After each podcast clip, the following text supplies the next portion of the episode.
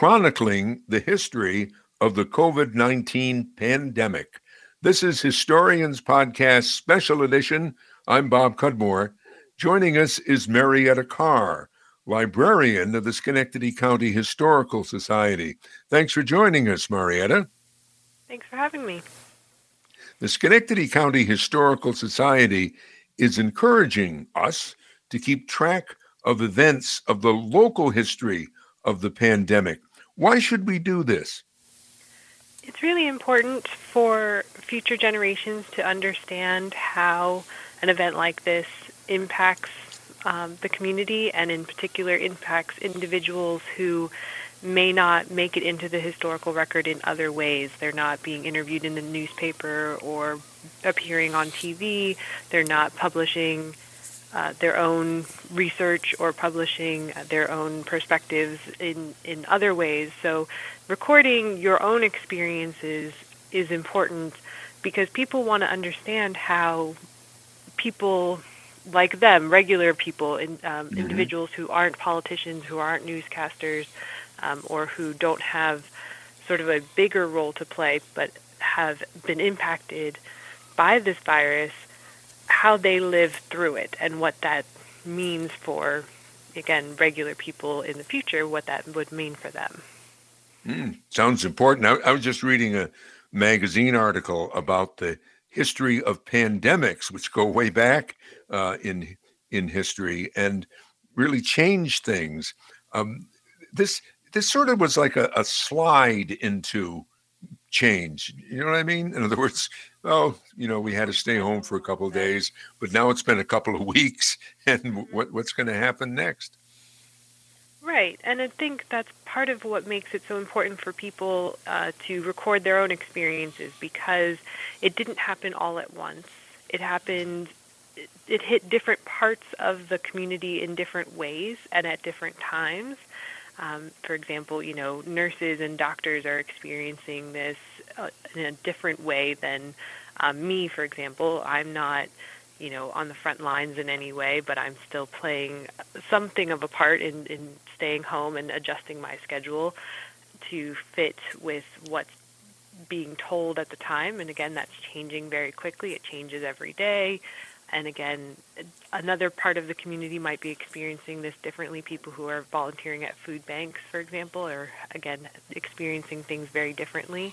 So recording our experiences and trying to create this bigger picture of how the whole community is impacted, especially given how different the timeline is. Um, you know, I wasn't impacted until several weeks ago.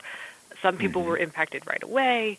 It's it's a very different way of approaching it in terms of how other people experienced it. We're all aware of it, but we're not experiencing it the same way. Since you brought up your own situation, let me uh, probe you on that. I mean, uh, and and the society, this Schenectady County Historical Society buildings are closed now. Is that correct? Yes Yes. and they, they include your stockade headquarters and the and the library where you're the librarian, and then you have another place out in Rotterdam Junction called the Mabee Farm. Correct. But some of the time you're you're at the at the building yourself. Very rarely. So we still have um, some things that need to be done on site in order to preserve the collection, um, mainly just going through the buildings and making sure that the collection is still secure, that there's no water leaks or, or any sort of building structure issues. Um, fortunately, we've not had any problems, but that is something that we need to check regularly. So we're not in the buildings every day. We're really just there periodically to check on the collection and make sure that everything is safe and sound and, and still still being preserved the way it needs to be preserved. And then out at Mabee Farm, um, the facilities manager has been working outside on the grounds of the farm because if we don't continue with some of those activities with planting or uh, preparing the farm grounds in the fall, we won't have the materials that we need to use to do our, like our school programs or some of the other mm-hmm. programs mm-hmm. that we do at, um, for the community. So we're very rarely in any of the buildings, and we're very limited in what we are doing on site. But we are working from home. We are trying to continue to engage the community um, in various ways. And for example, our curator just published a digital version of our current exhibit at mm-hmm. the uh, museum in 32 Washington Avenue. So even though the exhibit is closed and people can't see the objects in person, they can still learn and experience the exhibit online. And I hate to put you on the spot, but I guess I will. I mean, has anybody been laid off yet? No. Okay, well, that's good. Um, and in general, for for people, I mean, your story is interesting. Honestly, being interested in history, I was very uh, uh, wanted to know what you had to say. But what are some maybe people are thinking? Well, you know, what can I do to record history? How how do you do that? There's really no wrong way to record your experiences. There's um, the more traditional way, which is to keep a paper journal. You know, write down every day what you're thinking or feeling, or something that has happened that uh, you feel is notable. Um, but there's other options as well. You can make a video log. You can keep a scrapbook um, with articles or with pictures. You can take photos of your home, of the people in your home or your neighborhood and what's been going on around your neighborhood. You can interview your family members and record those interviews, either again writing it out or using um, an app to record those those interviews.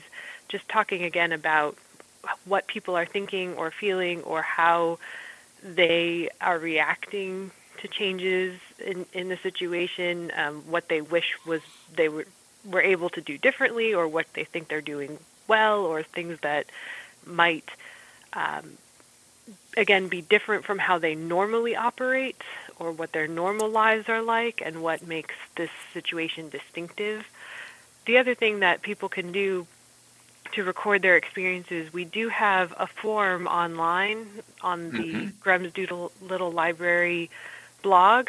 They can fill out um, the form is just a quick sort of snapshot of what they're thinking and feeling at the moment to help us collect those experiences well. If they don't want to keep sort of a long-term project like a journal or um, interview log or anything like that, there's still a way that they can sort of contribute what's happening sort of in this moment.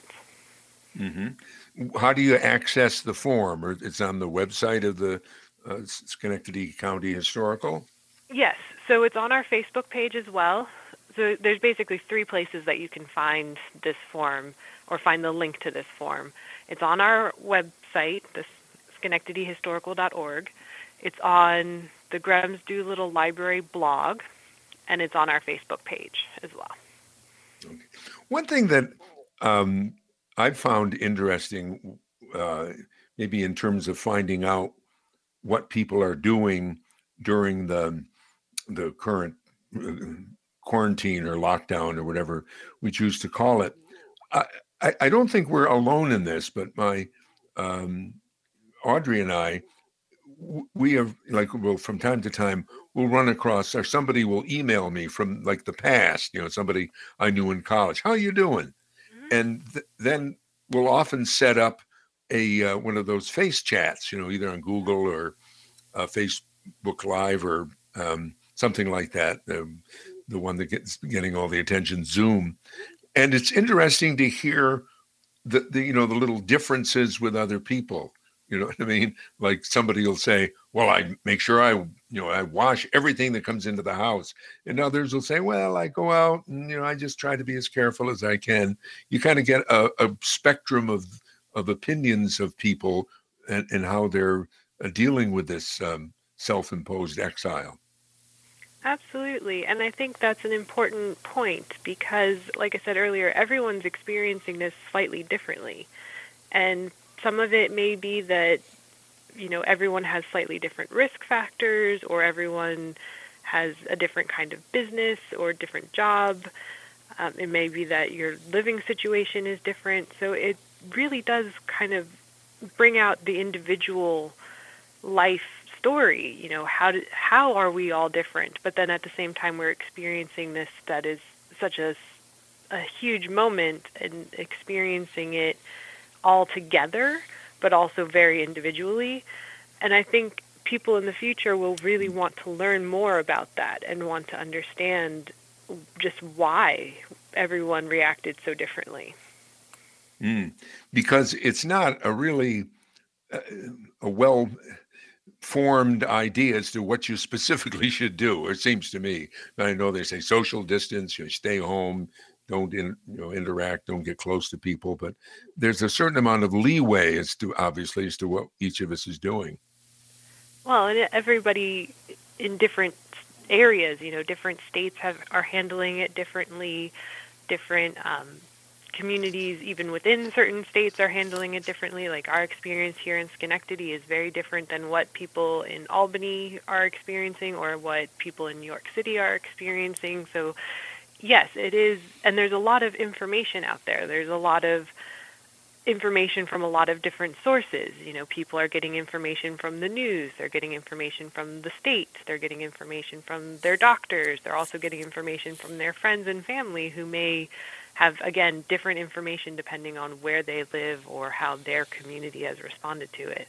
And again, I think people are trying to do their best in this situation and I think that's really sort of interesting to to talk about as to just how information has come to you and whether or not you trust the source and whether or not you are able to follow the directives that are being handed down to you or the tips that are being shared amongst your family and friends. And I think people are trying to make sense of something that is at this point perhaps just too big and too vast to really make mm-hmm. sense of. And of course, and we're changing as the um, confinement goes on. Like maybe a couple weeks ago, if somebody said, "Well, you know, you won't even be able to have Easter dinner," and I was, "Oh, come on!" But I don't think we will. You know, in other words, with other people. I mean, maybe some people will, and God bless them. But uh, um, I think uh, again, t- to me, as as time has gone on and it's gotten more serious or more explicit as to what the danger is, we're willing to do uh, things that we didn't think we'd be willing to do. Yes.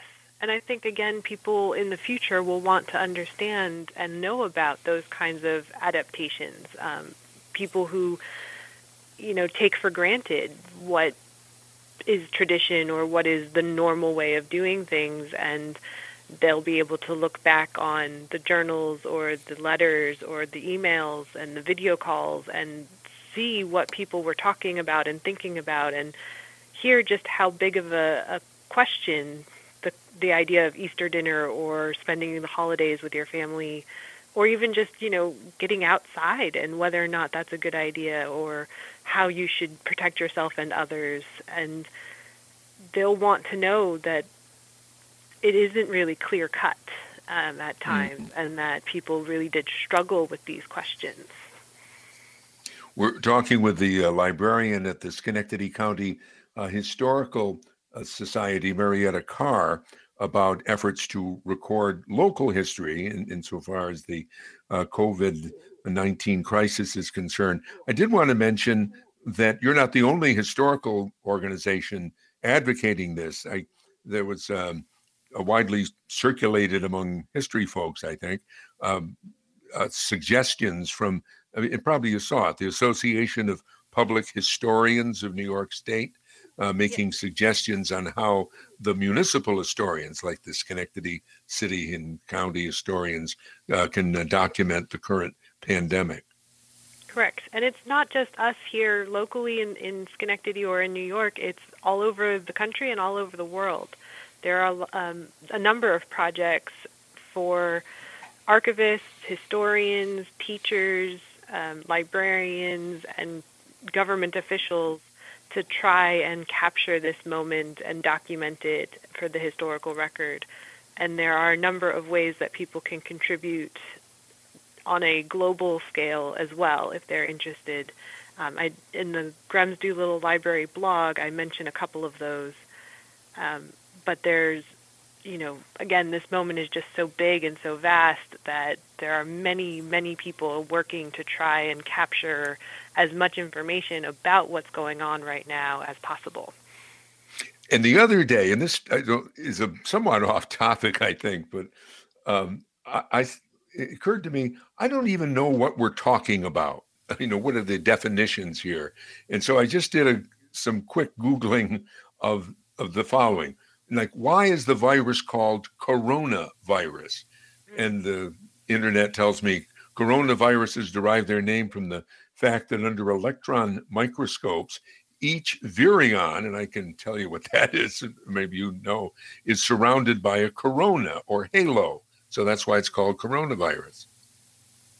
Right. And I think that's also part of how people are understanding or not understanding what what information is coming in is that we don't really talk about all the different medical terminology. It's it's not common terminology. So the fact that the common cold is one type of coronavirus, and this is you know, or there are other coronaviruses out there, but this particular coronavirus is so deadly and spreads so quickly, and why that is the reasoning behind so many of the directives or the tips that people are hmm. sharing, mm. and and whether or not people really understand what's being told to them. I, I read an mm. article that talked about, you know, people think about social distancing when they when they hear the term social distancing, they don't really automatically grasp what they're what it's being told right. to do. You know, they they think it's a more narrow term or they think it's a much broader term and then they you, they really have to do their own research to try and find out what exactly they're supposed to do in their communities.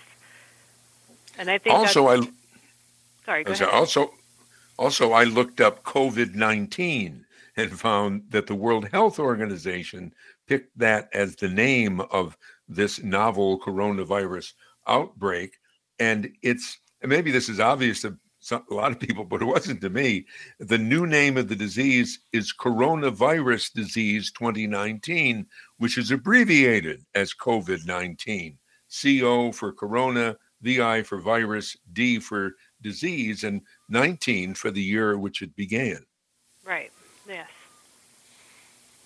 So there. yes. Well, uh, Marietta Carr, thanks for joining us, and uh, good luck with the gathering the history of the coronavirus in uh, Schenectady. And did you want to leave the folks? You, you have an uh, email address. People can contact you by email.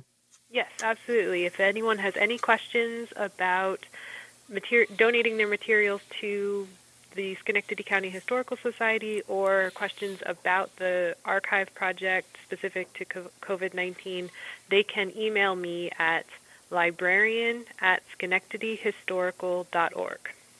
Well, thank you very much, Marietta. And as we say these days, be well and stay safe. Thank you, you too. This is Historians Podcast Special Edition The COVID 19 Health Crisis. We're speaking with Nina Sankovitch, who's author of the book American Rebels How the Hancock, Adams, and Quincy families fanned the flames of revolution. I want to say that the virus was sickened and killed many people, or the virus has sickened and killed many people. That's the important part. But the effect the virus has had on life and health is one thing, a, a whole big uh, issue. But the virus also has impacted restaurants, casinos, church and temple services, and it has affected book publishing. We're recording this on April 8th, uh, Nina, and your new book has just come out, and you've put out other books before. How has the virus crisis affected your book launch? Well, it has completely changed uh, the nature of a book launch. Every event that I had scheduled, including the book launch, the main book launch event that was to be held on the evening the book came out, that was canceled. Um, you know, every library or historical society or um, I was going to go to the Newburyport Literary Festival. All of those were canceled. Obviously, you can't have people meeting together. Um, so instead of having sort of group meetings or one-on-one meetings with potential readers and readers of my other books, everything has, has become virtual. What is amazing is how much the book community has come together to support each other. There are two authors, um, Caroline Leavitt and Jenna Blum, who started a group called A Mighty Blaze, which is a Facebook page and also on Instagram and Twitter and what they seek to do is to really publicize any books coming out during this pandemic, during this time when there can be no reader events, no, you know, library meetings, nothing of that sort to discuss books. Instead, they're bringing everything online. And um, they're having author interviews online. So I was interviewed online, and, and, and they're giving us, a, you know, a place to put our videos, our posts, whatever. So everything has moved online. I've had some Zoom meetings online. I have uh, book groups planned online to discuss American Rebels. Um, what has I would be disheartened if it were not for the fact that so many people are joining together to say, keep your local bookstores alive, keep ordering from them, keep um, your authors going by reaching out to them and letting them know what you think. I mean, it's just been such an outpouring of support from so many people. I think the publishing industry is definitely feeling the pain very, very much um, in terms of business, in terms of mm. getting books out to people. But I've just been so moved, really, by both the readers and the writers who are saying we're all in this together. Let's let's all support each other. So, so in some ways, it's been it's been really an an amazing experience. Mm. Um, you, you mentioned that you hope that people will still order from bookstores. I know some of our local bookstores up here in uh, the capital district of upstate New York are advertising they're still there. I mean, they're closed, but they can order books and so forth. But I mean, do you have any, I don't know, data or feeling that people are still uh, patronizing bookstores online, or uh, is all the business going over to Amazon? Well, I'm actually hearing. Um, so I'm in Connecticut, and we have a number of bookstores that have have obviously closed their doors in terms of people coming into the store, but who are delivering books. And through bookstores, you can also order both ebooks and audiobooks. There's a way to do that where you you don't do that through Amazon or through Audible. You do that through your local bookstore. And what I'm hearing from, for example, RJ Julia, which is a bookstore in Connecticut that has two has two locations, uh, they say they're doing so well. They say that orders are are coming in, that people are really supporting them. Um, of course, they have to have the staff and the infrastructure to do that. Um, so I'm sure there are many small bookstores that are struggling with that. But I from what just from what I'm seeing from people who are saying to me, "Oh, I got your book from Jabberwocky Books in Newburyport or from Concord Book Concord Bookshop in Concord, Mass." I am hearing that bookstores are are up and running and people are supporting them, and I just urge everyone to do that. Well, that's that's good to hear. Uh, also, in terms of your exposure in the in the media, the crisis seems to be eating up available media time or or does it? I mean, people still want diversion. You you know you watch the news for 20 minutes and they're talking about the uh, the uh, COVID crisis, and then um, maybe they would have time to uh, have a you know an interview or a story about your book. Yeah, I'm I am finding media coverage is is less than it certainly less than it was for my earlier books, and I can't really think of any explanation for that other than the COVID crisis because um, I mean, there's my, this book is is one that has the reviews that have come in from Publishers Weekly, from from other play from Library Journal, you know, are all very good. So I think there is, um, I think people are turning to books more than ever, which is wonderful. But I think the the sort of media is focusing on, on what people are looking for in their media, which is what happened today, where you know where are the ventilators, where are the masks, are we are things getting better? What are what's happening with voting? You know, those are sort of critical questions. That's what I'm turning to media for. I want mm-hmm. answers to those questions, so I can understand that people are not necessarily looking for book reviews right now. but I would say that people are looking for books. I mean, reading's a great activity during quarantine. Yeah. Absolutely, absolutely. A, a book that can take you away or a book that can show you other people have survived things like this and, and we've gotten through things like this, um, you know, that can be a real balm and, and solace also. Yeah. An interview with Nina Sankovitch about her book uh, will be heard on a Historians a podcast episode in May. Her book is about the American Revolution and, uh, in particular, uh, the, the, Boston aspect of that, or the Massachusetts aspect, called American Rebels How the Hancock, Adams, and Quincy families fanned the flames of the revolution. This has been the Historians Podcast, special edition. I'm Bob Cudmore.